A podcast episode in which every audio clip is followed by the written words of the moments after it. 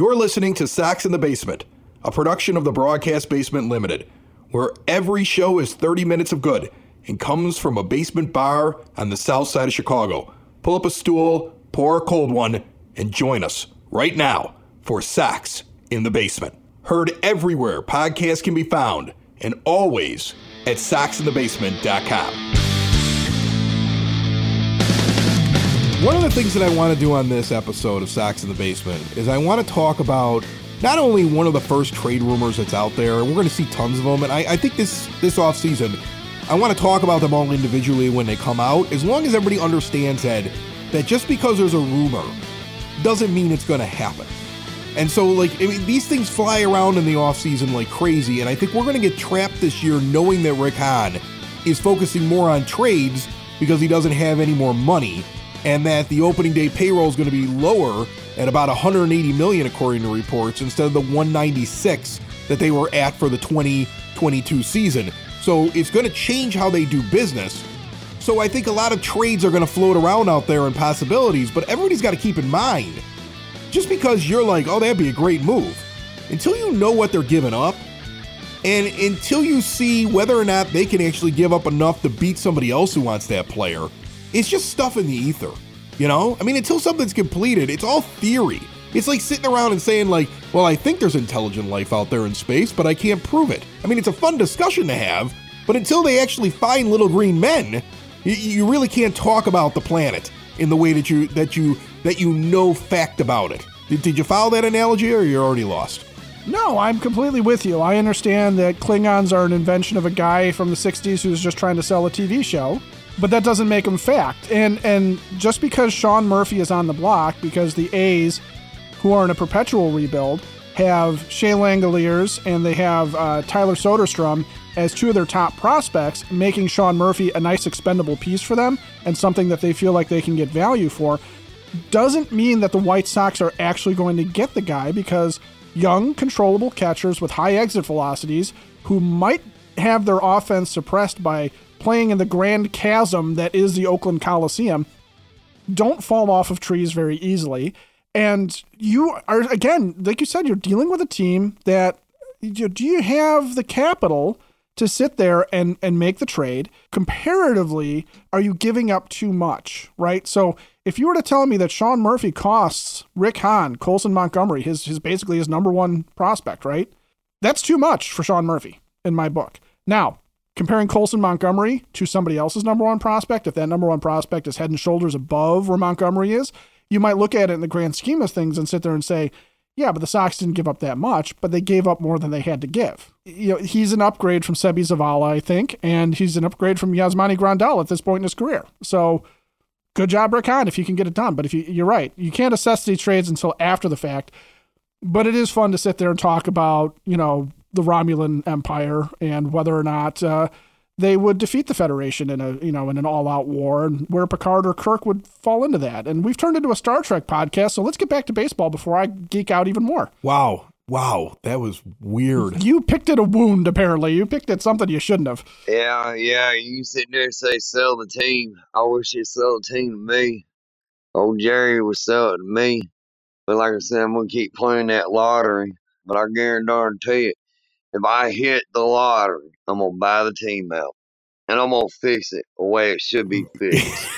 Very weird start to this episode and the entire episode and every episode of Sox in the Basement brought to you proudly by Family Waterproofing Solutions. Uh, keep water out of the home uh, from anything from bowing walls, window wells, sump pumps, gutter cleaning, you name it. They do it 24 7. Give them a call 708 330 4466. Mention Sox in the Basement. You get additional money off. Your basement's best defense is at familydry.com.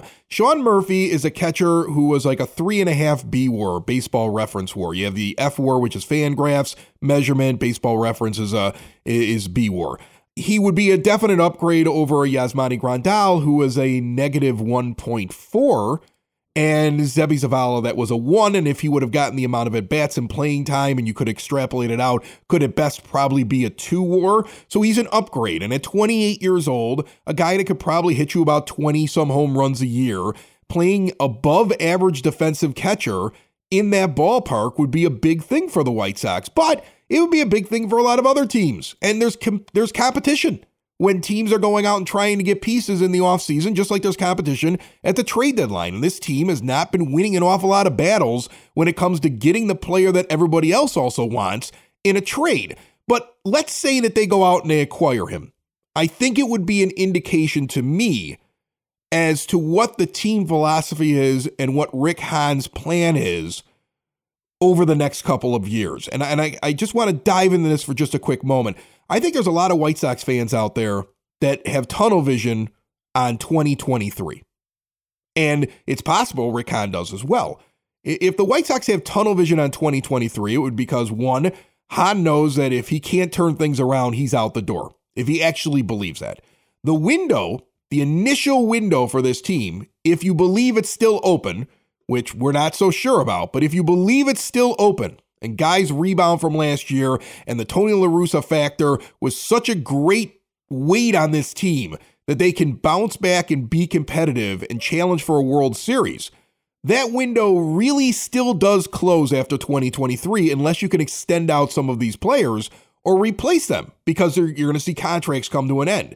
And you could also say that you could create a window, I believe, not only through 2023, but through 2025. And Sean Murphy would be an indication that you're looking at wait a minute, we can be good here for the next couple of years. He would be under control through the 25 season, and he would join a group of players if you were trying to figure out that next group for that next window that would be around in 2025. I, I looked at what this team's going to be in a couple of years just to kind of get a big picture of the team instead of just focusing on the upcoming season.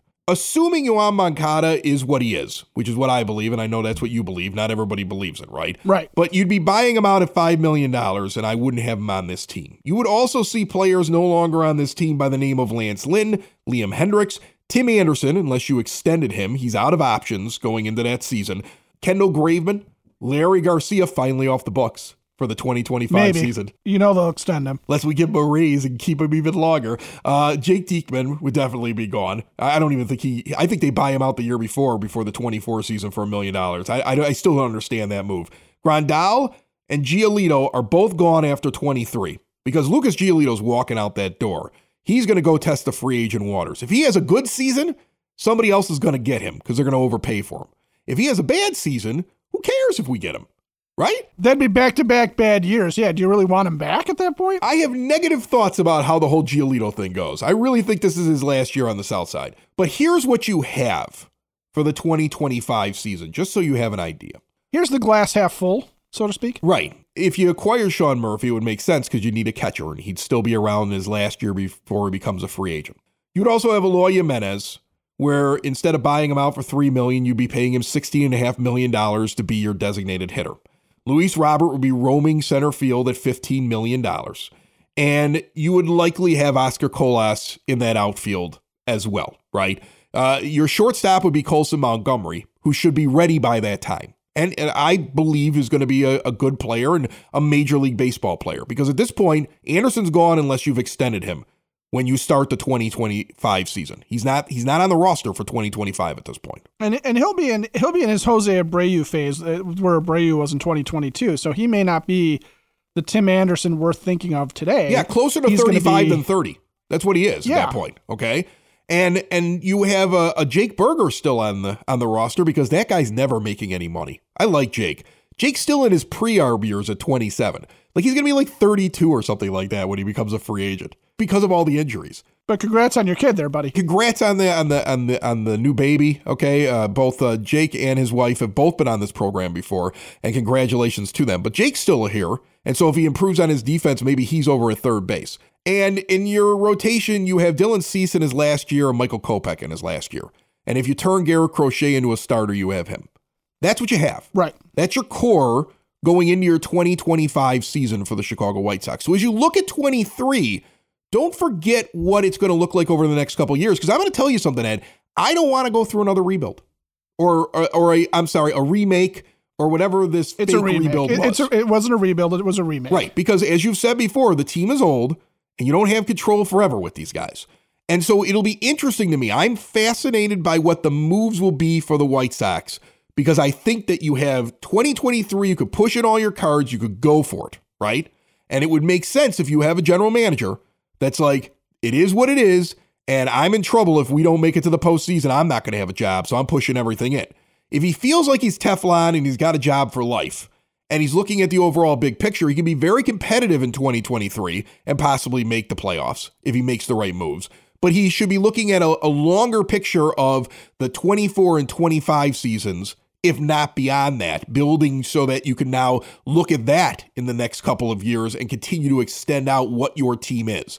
Because there is a point where the players that came up in your system or that you acquired for this run, a run from 2020, 2021, 22, and, and let's say 23, this initial four year window is coming to an end, and a lot of these guys are going to go. And I know we fall in love with players that we saw through the through the build, the remake, whatever you want to call it, and guys that are that have been on this field for a long time, but they're not White Sox for life, and they're not baseball players for life because they get old. And they and some of them may I don't see I don't think we have a lot of guys on this team that still have another level they're taking it to. Like Luis Robert, probably another level. Eloy Jimenez, probably another level. Luckily, we have those guys signed Andrew for Vaughn, many more years. I, I think Andrew Vaughn's got another level. Andrew Vaughn, another level. Some of these guys, they are what they are. You know, at, at, this point, that's what I'm looking at the most. When I hear the Sean Murphy rumor, it makes me think to myself, this makes an awful lot of sense. Fix his catcher right now, fix his catcher for the next couple years. I like that because me, if I were a new general manager walking in, I wouldn't be concerned about trying to keep my job after this season. Me as an overall fan, I don't want to push every card in for 23 unless it's unless I feel like wow we I mean there are some moves you could make right now. I mean you could go out and spend money. You can go out and get one of those big shortstops and I'd be like okay fine push it all in. But I just don't know with the the cap the salary cap that Jerry Reinsdorf imposes on his own team. I don't know if it makes sense to throw every card in and then I'm sitting around in 25 on this show talking about the next rebuild.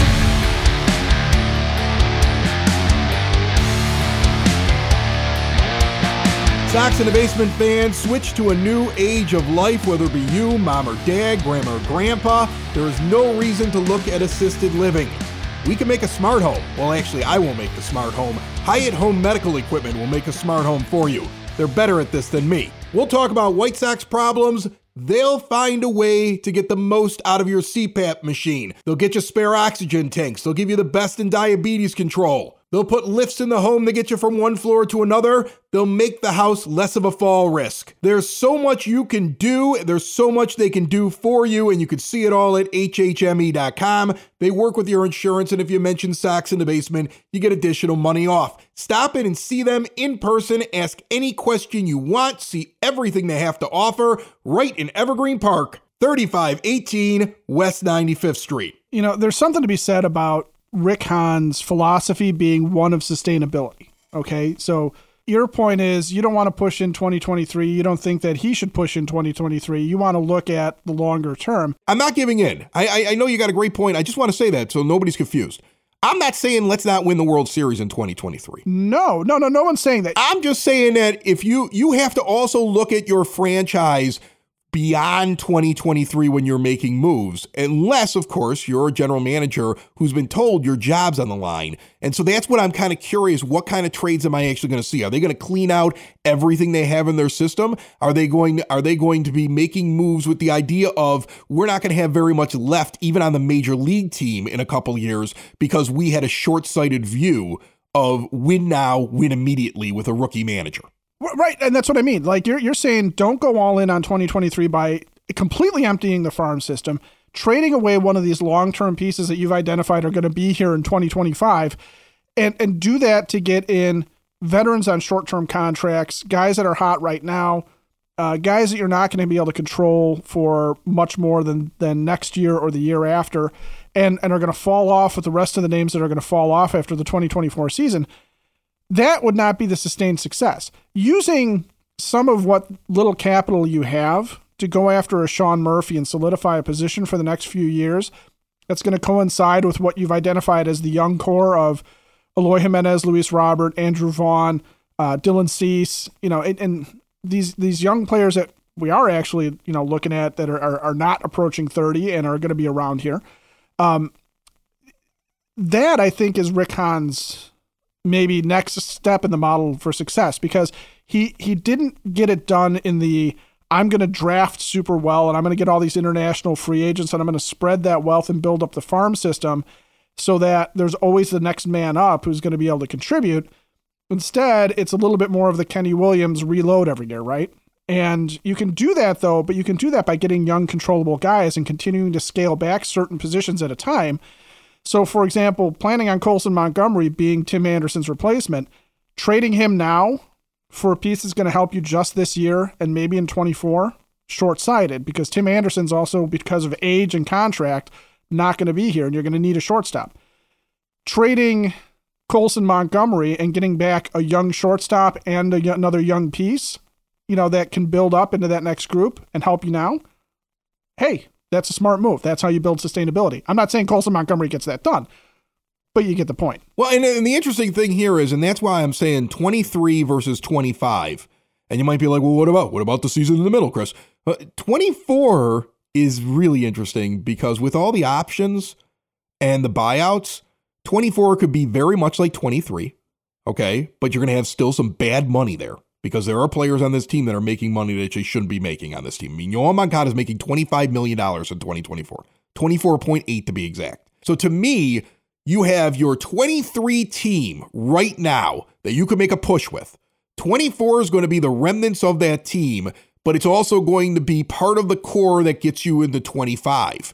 And so you do have the, that's how I kind of look at it. You're either looking at this year, you're looking at 25, and you're looking at 25 and beyond. What are you looking at while you're making your moves out here? And the biggest problem, Ed, the biggest problem is the owner.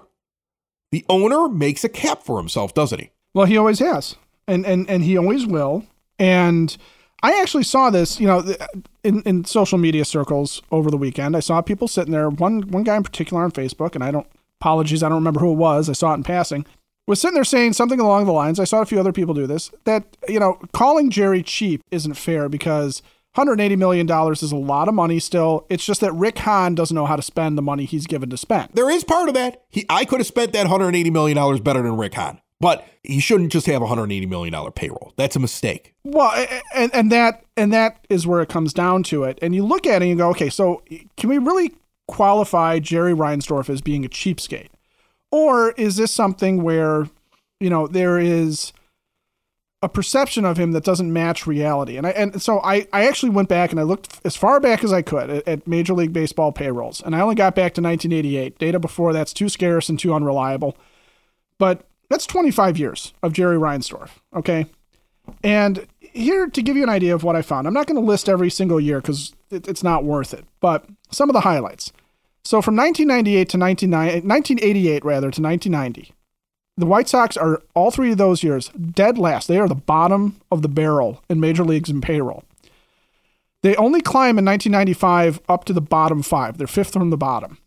Then they get kind of towards the middle and you get that 93 team that's successful. They're 13th. The 94 team, they're up to eighth. He spent a little bit more money. 95 through 96, he's now the fifth. He's now top five. He's the fifth highest payroll in the majors.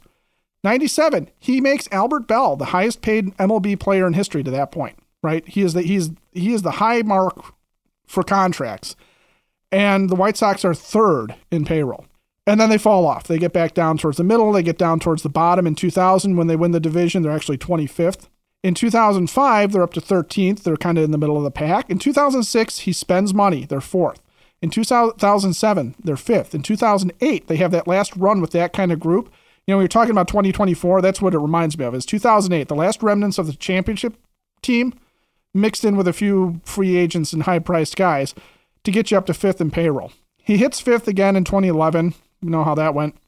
And then it's been bad since then, right? It's been downhill during the rebuild. He's only in the top 10 one other time. Uh, in that, two other times, I'm sorry. In 2013 and 2022, he finally climbs up to seventh. Okay.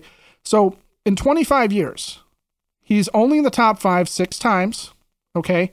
He's in the top 10 10 times, but he's in the lower half 16 times.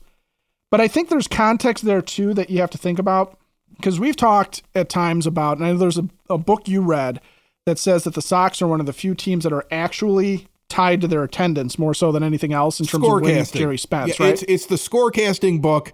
It came out, um, I want to say in the early 2000s. It was before the White Sox won the World Series, was before the Cubs won the World Series. And what it does, it breaks down a bunch of different things about sports, but there's an entire chapter when it comes to salary in baseball and the way that fans react. And the two the two fan bases that will show up if you spend money and put a good product on the field were the Yankees and the White Sox. They stood heads and tails at that time over everybody else when the person who wrote the book looked back on like decades and decades of data that showed that White Sox fans are a, a, type of fan base that if you put a product on the field, they show up in droves and you make more money. And what it pointed out was that the Yankees seem to have understood this over the years, and Jerry Reinsdorf and the White Sox had not understood that. They will only spend money after you show up. And it was one of the reasons why they said the White Sox don't compete at the same level. When Jerry Reinsdorf buys the team, the city of Chicago is the second biggest city in the United States. It had been that way from 1890 on to 1980. Okay, the, at the 1980 census, we're still number two. We're still the second city. And LA overtook us some point in the 80s. Okay, we've been the third largest market, the third largest city in the US ever since then. And media market's tied to that too. Okay, it's tied to population. It's you know TV stations that reach this area, and so ratings are important. Media money is important. And here's what I want you to remember, Chris. When Eddie Einhorn and Jerry Reinsdorf bought the team, okay, we don't talk about Eddie very much, but Eddie Einhorn bought into the White Sox because he wanted to do the marquee network 40 years ago. He wanted to do the Yes Network, okay, 40 years ago, where the Yankees control their media outlet full lock, stock, and barrel. So the profits, the narrative, all that stuff. The Sox tried to do that with Sports Vision. That was Eddie Einhorn's baby. And remember, in the 80s, when we were kids, you had to have that set top box, otherwise the games were scrambled, except for occasionally on, on channel 32. And nobody paid into it, right? And then you had to be a cable subscriber to get the games. It screwed up their fan base. It's the reason why the White Sox become the second team in the city. You talk to older White Sox fans, oh, they'll absolutely. tell you the Cubs were the bums in the city. The White Sox were the place to be. We had Harry Caray. We had everything rolling for us. I mean, when you sit down and you think about the Reinsdorf legacy, never think that he walked into the situation where we were the second team in the city. He created it. And this is where I'm going with this. Okay, so what did I say? 88 to 90. They're last in the league in payroll. Why? Because they're coming out of that sports vision debacle and Michael Jordan's getting the Bulls really, really good, right? And WGN needs those Bulls games. You know, the, the, they they want the Bulls on there, and so around that time, GN says we want to put the Bulls on TV, and Jerry says now without the White Sox, and so now the Sox games are on WGN all of a sudden, right? And now you know the media dollars are picking back up, and eventually you come around to Fox Sports Net and what is now Comcast Sportsnet or, or, or NBC Sports Chicago, right? Which is which is half owned by Jerry Reinsdorf, a quarter owned by Bill Wirtz, and um, a quarter owned by NBC. And so Jerry's got his station, his cable station, where he controls the narrative, but he doesn't get all the profits. Okay. So right now, NBC Sports Chicago, you have a White Sox team that did not do well last year. You have a Blackhawks team that is in a rebuild cycle and has not been very easy to watch. All right. So you have revenue on NBC Sports Chicago that I would I would imagine's got to be a little bit down. Okay. And when Sports Vision was a catastrophe and no money was being made on the ratings and there's no media money coming in for Jerry, he's low in payroll. When he gets good in the 90s, he's not spending a ton of money in 93 and 94, right? He's not huge. He's in the middle of the pack, but he's getting dollars, right? He can he can expand because the Bulls are, are helping drag the White Sox up. They're on WGN, they're on the Superstation. They're you know they're getting broadcast all over the place. We can see the home games. It's got that that that Bill Wirtz dying effect that the Hawks had when Rocky put him back on TV. And that I think is what you have to look at is is where are the ratings, okay? Because you're right. If Jerry's paying attention, he's putting a good product on the field, even if he's doing what David Samson said and just competing for second every year. But he's putting a competitive team on the field every single year we're showing up, right? And we're smart about it. We understand when they're when they're trying to sell us a bill of goods that isn't working. But we're also, you know, not seeing this from what Jerry I think is seeing, which is he's probably cutting payroll because he's looking at advertising dollars from the TV station, from the TV coverage that just weren't there. Okay. And baseball TV viewing is down. across the board anyway, right? But on the north side, they have the marquee network. Whatever they sell is the Cubs. You know, that's that's Ricketts' money. Jerry's got to split it. And that's probably hurting him. It's probably hurting the bottom line. So he looked at it and you, we pointed out he's he had the attendance last year. We showed up to the ballpark, fans. We did, but maybe we didn't watch enough on TV, or at least not enough of us with set top boxes. Now I can't say anything about that directly because I don't know. I don't have one, but I suppose if you have one and you're a Sox fan, you know what to do.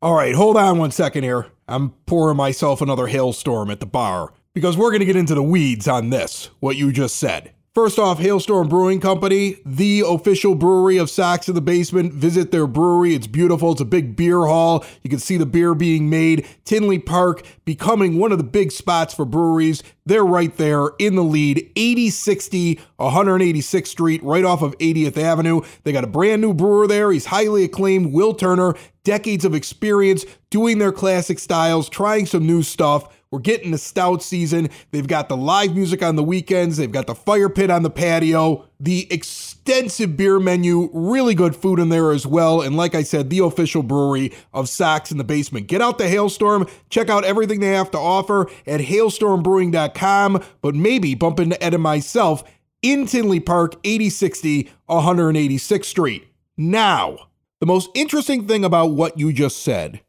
to me is this split over who owns the network that the White Sox are on. Because if Jerry Reinsdorf owns 50% of the network, one, it explains why they cover him the way they cover him, why he's never really criticized, why anybody that says anything bad about him is poo pooed, shot down, attacked, whatever. And there's always this glowing thing because it's not that he could pull his team off of NBC Sports Chicago, and that all of a sudden would ruin the network. No, no, no. He's actually paying the people that are talking about him. Okay, if he's got if he's got fifty percent, then he has all the influence in the world over there. But where where do you get that from? Because it doesn't get talked about enough. I know it's on the Wikipedia page, but I don't trust Wikipedia. Where else do you get that from? Well, I get it from uh, Robert Feeder has reported that uh, and uh, I, I caught a Sun Times article in June uh, from Jeff Agrest who was talking about the possibility of Jerry trying to make his own marquee network. And, and that's partially, I think, what Jerry wanted to do. Well, that's what Eddie Einhorn wanted to do, right? He wanted Sports Vision to become what the marquee network is. You, your exclusive home for the White Sox. We control the narrative. We control the advertising dollars. It's what the Yes Network is to the Yankees. It's what the Marquee Network is to the Cubs and the Ricketts family. And Jerry, you know, I, I don't know that the problem is necessarily that Jerry's trying to control the narrative because I think that's what baseball teams want to do. I think the problem for Jerry is he's only getting 50% of that share. Okay, whatever whatever that brings in. So if the Hawks aren't doing well, that drags the network down. If the Sox weren't doing well last year on TV, that drags the network down. If they don't have enough original programming, that drags the network down. So I think it's tied to the 50% share he has but he's tying his payroll to the 50% share he doesn't have of NBC Sports Chicago. He's tied money wise. He also controls the narrative. Don't tell me he doesn't. Don't tell well, me that don't tell me that there isn't a control. No, I'm telling you, I'm, I'm telling you, I'm telling you, he wants to do that, and I'm telling you that's what the Ricketts family wants to do, and the Yankees want to do it. That's what they all want to do. They all want on their local level to control the narrative and the money. We got a little taste of how the narrative gets controlled over the summer, and then we and then we decided we were doing something in a different direction because we we got a little taste of it. We got we got reached out and touched, and we're like, yeah, we're done with this. Okay. Yeah. So I mean, like we know what we know what the what how that operates over there. So, and that's why we're like, no, we're staying independent. We're doing our own thing over here. Because, so yeah, it does trickle down from him, but he is tied to then what the station does money wise. It's not just the gate, it's it's also what NBC Sports Chicago's doing. Right, which is why when you watch when the Sox are good in the 90s and getting that good GN money because he's got that Bulls negotiating tactic, he can raise the payroll.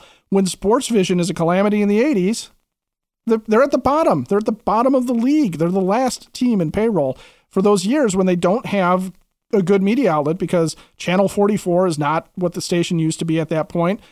32 is becoming the Fox network and is no longer going to carry local programming nearly on the level that they did when they were an independent UHF channel.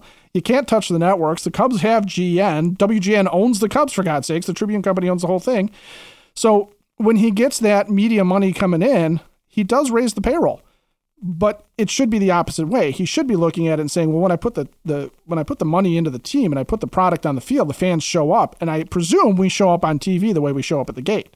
Right. And then you make more money in your advertising on the network because your ratings are higher on the network and you'd still make more money. So the, the principle that we talked about in the scorecasting book still makes sense. He's just not executing it in the proper way. But clearly, he's not only tied to gate, but he's also tied to media numbers with that with that share that he has. Right. He's thinking the way other major market owners are thinking. He's just not getting it done on the level I think he wants to do it. And and I, I'm projecting here, I'm guessing a little bit, but that's the correlation that I see. And so when we're coming into this year and he's saying, I got to drop payroll, and we're looking at it going, hey, fan, as fans, we showed up, man. We were at the games this year. We came to these games in spite of all the frustration. But apparently we didn't watch enough on TV or whatever. I would I would imagine that that's what's going on. Is somewhere behind the scenes he's looking at what he's getting in revenue wise from the media. He's dropping the payroll, even though we're looking at this going, you could push so many chips in on 2023 right now and bank on the rebound and go for it. Or you could even push some chips in, but you could also be looking out down the road and putting money into this team, and we're not even sure what they're going to do. Sox in the Basement. Sox in the Basement. Sox in the Basement. Sox in the Basement. Heard everywhere podcasts can be found and always on soxinthebasement.com.